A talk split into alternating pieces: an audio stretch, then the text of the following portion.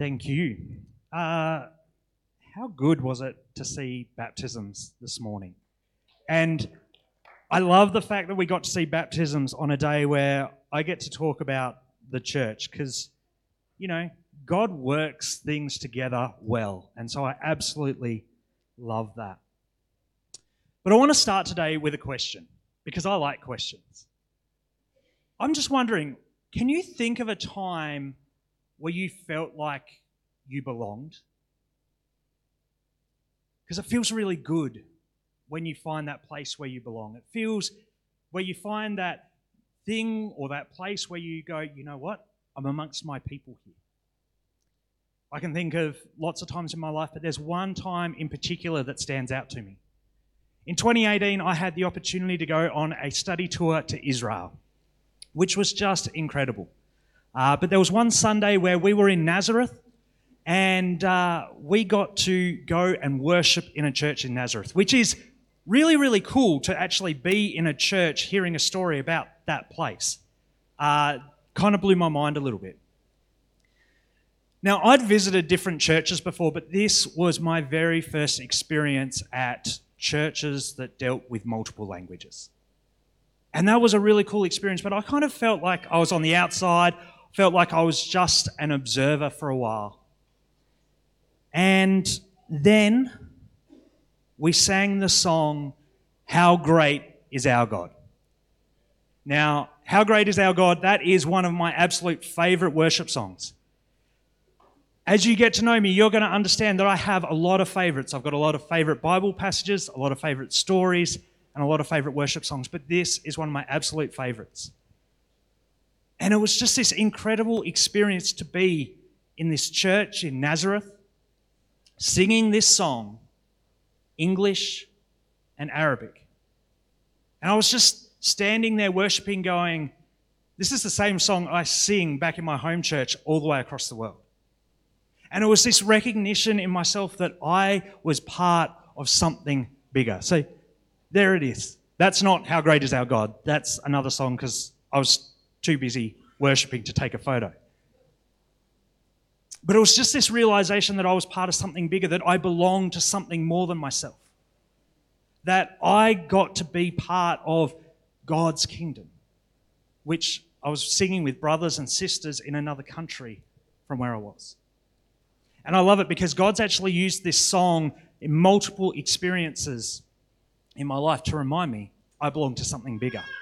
I got to lead a missions trip in 2019 to Fiji, and we sang it in English and Hindi. I came to the combined church's prayer meeting yesterday, and we sang How Great Is Our God. It was in English, but we sang it. This same song that just reminds us that we are part of something bigger, that we belong to something more than ourselves. And I love that idea. Over the last few weeks, we as a church have been going through a series called We Are, looking at who we are as Alice Springs Baptist Church. In the first week, Gavin unpacked that we are a kingdom people. We have a choice. We can either live in a kingdom of self-sacrifice or a kingdom of self-preservation. And Gavin challenged us about which one we were living in. Last week, we talked about we are a people who are faithful every day. And as we did that, we heard the story of David, not quite David and Goliath, but the story of David as he delivered cheese. God used his ordinary everyday life to do incredible things. And that fits in with our mission statement as a church. We are a people on mission every day. And some of the words that we've used in this series, and particularly last week, were this idea of organic. And it's our distinctive as a church of scattered. We want to make sure that church is not just about a Sunday morning, but we are God's people out in the world, that we are following God wherever we go. Today, I want to focus on right here. I want to focus on who we are right here in this place when we are gathered, when we are doing the organised thing, whether that's a Sunday morning, whether it is a home group throughout the week, whether it is youth ministry or mainly music or kids ministry, whatever. because I want to talk about the fact that we belong to something bigger than ourselves today, because I think that's such an important idea. But something that I also just want to share with you at the start is we can talk about organic and we can talk about organised, and some people feel, you know what, I love the organic. I love going out and being the church in the city. And there are other people who go, no, I love doing the organised church, the gathering together. So often we as people like to have this or that. We like to go, I'm this kind of person, not that. You know, I'm an introvert, not an extrovert. Doesn't actually have to be one or the other. And in particular, as we talk about this organic and organised, it needs to be and, not an or. These things go hand in hand together. They support each other. And I just want to kind of lay that thought as we start. So today, as we are going to be exploring this, we're going to be looking at the book of 1 Peter, and specifically chapter 2, verses 4 to 10. But a little bit of context for this book. See, this was written by the Apostle Peter, and it was written to Christians who were scattered. They knew that they were foreigners in this world. They knew that their citizenship was in heaven. They knew that they were called to be different. But they were scattered in amongst the world, and so Peter wanted to encourage them. Peter wanted to build these guys up and help them to know that they were seen and that they were noticed, and to just hold on. But one of the things I love about this book as well is this letter wasn't written. Peter was one of Jesus' inner disciples. And he didn't write this book to the other apostles. He didn't write this to church leaders. He wrote it to believers, to ordinary Christians. And so as we read it, we know that it's talking about us as well. So let's read verses 4 and 5. You are coming to Christ, who is the living cornerstone of God's temple. He was rejected by people, but he was chosen by God for great honor. And you are living stones that God is building into his spiritual temple. What's more, you are his holy priests. Through the mediation of Jesus Christ, you offer spiritual sacrifices that please God. You know, I love, as we go through the New Testament, there are these great metaphors and images of the church. You know, Jesus said, I am the vine, you are the branches. He gave us this picture of the church as a living thing, and we're called to remain connected to him. Paul, in his letters, says the church is like a body. It's got all these parts, but it's one thing. It's working together for one cause, and Jesus is the head. Jesus said that the church is like a bride. It's holy and beautiful and precious and important. We've got these different images and these different ideas. But I really love this passage, because in this passage, Peter says, you guys are a bunch of rocks. I like that. It's simple. See, Peter's saying, I want you to imagine for a moment that you're a brick. Now, please don't get offended by this. Bricks are useful. Bricks are important. Bricks are essential. But see, one of the things that I love about bricks is a brick isn't designed to be by itself. It's designed to be part of something bigger than itself. And we use bricks everywhere. I've just moved into a new house on Friday, and I am so grateful for the fact that it is a brick house. I have shelter from the insane sun that you guys have up here. Like, it's 20 degrees at 7 a.m. That's not right. I'm grateful for bricks that keep my house cool. But I'm grateful that these bricks have come together to build a house that Emma and I can now turn into a home.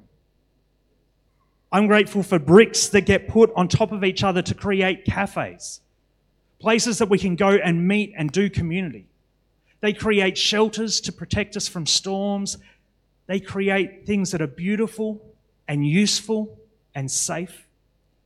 And they create landmarks. Because I was having a conversation with some people this week, and they were talking about street names. I don't know street names in Devonport where I grew up, but I know buildings. That's near Kmart. I know where that is. When you build things with bricks, it creates these big things that you can see, that are safe, that are useful. But have you guys ever encountered a brick by itself? Because more often than not, a brick by itself just kind of sits there. Now, you might be able to kind of put it down to mark out a step or to help delineate a path. But my experience from bricks in my backyard growing up, it's just going to get overgrown and become a tripping hazard. Peter says to us, I want you to imagine that you're a brick. You're not designed to be by yourself. You're not designed to be just doing your own thing. You're designed to be part of something bigger, something greater than just yourself. And this passage tells us God is building us into his spiritual temple. God is building us into something bigger that has this tangible and physical presence in this city. Something that can stand out and be seen. Something that can be safe. And we need to remember that Peter wrote this not to just church leadership, but he wrote it to all of us as believers. Everybody who is following Jesus sitting in this room, you are a brick. And you are designed to be part of something bigger than just yourselves. You know, as we gather on a Sunday morning, as we meet together in our home groups, as we serve in ministries, God's using us for something bigger than what we can do ourselves. If we keep reading this passage, verses 6-8 say, as the scriptures say, I am placing a cornerstone in Jerusalem, chosen for great honor, and anyone who trusts in him will never be disgraced. Yes, you who trust him recognize the honor God has given him. But for those who reject him, the stone that the builders rejected has now become the cornerstone. And he is the stone that makes people stumble, the rock that makes them fall. They stumble because they do not obey God's word, and so they meet the fate that was planned for them. You know, there is so much that I could pull out of this, but we've already had a long service, and I'm sure that you don't want to stay here till the 5 p.m. service tonight. But I just love that idea of Jesus as the cornerstone. See, the cornerstone was the bit that kept the walls straight and true. It's the foundation. It's the thing that bears the rest of the building. God is building us into something bigger than ourselves. God is building us into something. But Christ bears us as we are built into that. That's just such a beautiful picture and an image. And then if we continue to verses 9-10, it says, but you are not like that, for you are a chosen people. You are royal priests, a holy nation, God's very own possession. As a result, you can show others the goodness of God. For he has called you out of darkness into his wonderful light. Once you had no identity as a people, but now you are God's people. Once you received no mercy, now you have received God's mercy. There is some beautiful language in this passage. But the thing about a building is you can't just slap bricks together and hope that it's going to come out as something worthwhile at the end. Trust me, I've tried it with my Lego. It doesn't work. You've got to actually have a plan and a purpose as you build something. As you put something together, you have to have intention and an idea of the bigger picture. And so Peter here says, you're being built into a spiritual temple by God. But then he gives us 3 metaphors to describe this is what God is actually doing in this place. You are a chosen people. You are a royal priesthood. You are a holy nation. Each one of these is giving us a bit of an idea of what God is calling us to do as we gather here in this space today. And the first one, we are a royal priesthood. Now, please don't freak out about the idea of being a priest. You don't have to look like that. That being said, I am a little bit jealous of the beard. I would love to be able to have a beard like that. Emma would not like me to have a beard like that. But see, one of the things that is important to us as Alice Springs Baptist Church is we believe in the priesthood of all believers. We don't just have one person who mediates between God and the congregation. We all have the freedom to actually go to God ourselves. We have the freedom to be able to go and interact with God, to pray to Him ourselves, to seek forgiveness ourselves. We don't have to rely on another person. But when Peter describes us as a royal priesthood, priests were the representatives of God to the people. They were the ones who took the things of God and shared them with the world. You know, priests would work in the temple and they would offer the sacrifices. Now, it's okay, it's not as messy for us to offer sacrifices today as it was in the Old Testament. But you know, even the fact that you are gathered here this morning or you're watching online, you have given God a sacrifice today because you have chosen to go, you know what, I want to focus on God. I want to give God my time and my attention and my focus. You're giving something of yourself to God and you're giving Him a sacrifice. Every time we meet together, we're giving up what we could be doing. You could still be sleeping in. I couldn't. I've got young kids. But you could. But you've chosen to instead give that to God. When you come and serve in a team here, you are giving a sacrifice of your skills and your talent and your time to others. That's the role of a priest. You know, they served in the temple to help other people worship well. It's helping to make sure that the temple runs smoothly. The worship team to lead in worship, people to welcome people in, whether it's an official role or not. It's the hospitality team who help make coffees after the service so that we can have that sense of community and that time together afterwards. It's one of the most important roles, I think, on a Sunday morning is the production team. See, the production team's one of those ones that when it goes well, you don't even notice that there's anyone there. But if nobody fills that role, it is really hard for the service to work. Because I would have to shout really loud so that you could hear me. That was just in case people were starting to fall asleep. You know, we need these people serving in roles. We need these things. And it is because we are a royal priesthood. We serve and we sacrifice our things so that the temple, the gathering, can run smoothly. But the other thing about the priests, they carried the truth of God with them wherever they went, whether that was in the church or outside of the church.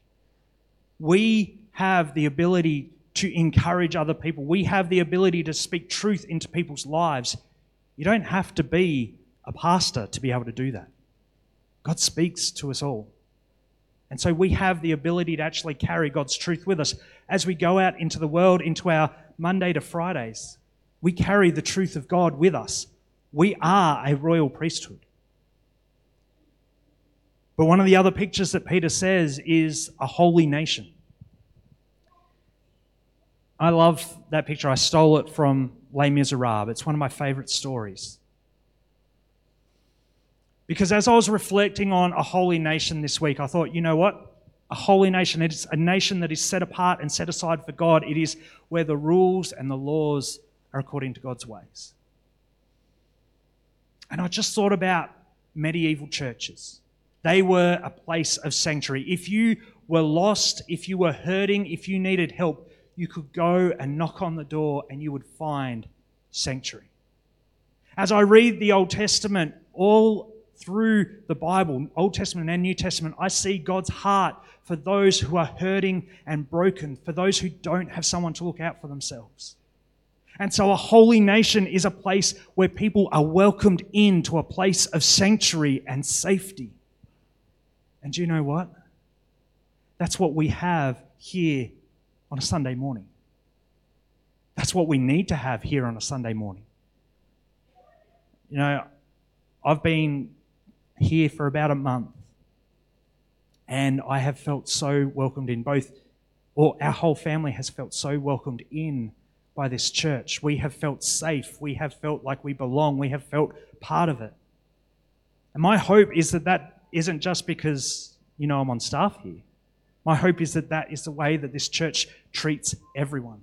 That this is a place that you are welcomed in, that you are supported, that you belong. But you know, this idea of a holy nation and this place of sanctuary, it's also about outreach ministries. Youth group on a Friday night is a place for young people to come and to discover who they are in a safe place, a place where they're not going to be judged, a place where they're not going to feel like they're out of place. Because I know that that's what I needed when I was a teenager. I love the Mainly Music program that's run here because it is a place for mums and dads or carers of any kind to bring their kids to have some adult conversations throughout the week, but also just to find a place where you go, you know what, I feel safe here. I feel like I belong. I feel like I'm seen, that I matter, that I'm important. That is what it means to be a holy nation. That is what it means to have a place of sanctuary here where you can feel safe and welcomed in. And you know, last week Gavin unpacked the idea of delivering cheese and allowing God to serve, or God to use us in our ordinary everyday lives.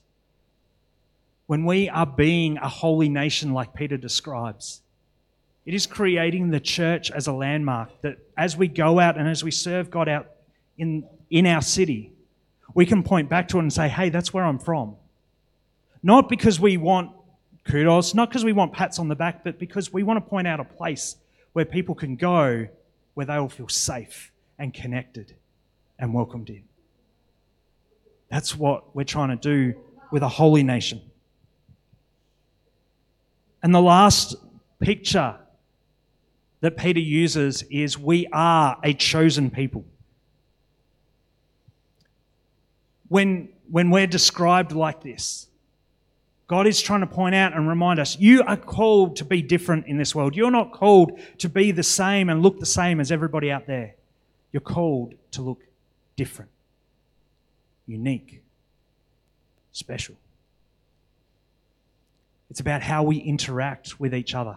And you know, I love in the New Testament, there are over 30 distinct commands for how we are meant to interact with one another. Things like, therefore, build up and encourage one another, just as in fact you were doing. Bear one another's burdens. Pray for one another. Forgive one another.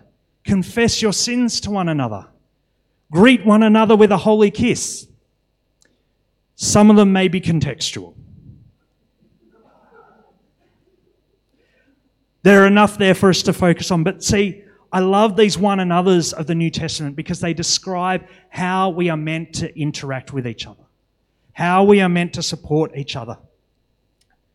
And if I think about the fact that we are all a bunch of bricks, what I love about this is that no one brick bears all the weight. See, there's a hole in there, and I can put my weight on it, and it doesn't fall because the weight is distributed throughout the whole thing. These one another's of the New Testament, they are designed for us to support each other. They are designed for us to encourage one another, for us to build each other up. Because as we go out into the world, as we are on mission every day, that's tiring. That's exhausting. Because sometimes we've heard some great stories of what God has done, but sometimes we get to harvest the ripe fruit, and sometimes we are preparing the soil. And so we need this place that we can come back to where we can be encouraged, where we can be built up, where we can be supported so that we have the strength and the energy to go out. And you know, this is why I love home groups so much. Because I'm looking out at all the faces that we've got here today. And I've been trying to learn people's names over the last couple of weeks. And there are a lot of names to learn. But in a home group, you have got a smaller group of people to connect with. You have got an opportunity to bear each other's burdens in a smaller way, to support each other, to encourage each other, to build each other up, to be part of something bigger. Because those home groups come together as the church. And you know, what I would absolutely love from today is if I get into my office on Monday and I am inundated with connect forms filled in saying, I want a home group. And if I have to find 20 new leaders to run those home groups, awesome. That gives me a focus for the next couple of months. But because I think that this is so important, this is how, as we are gathered together, as we're organised, this is how we support each other. This is how we show to the world we are a chosen people, that we look out for each other.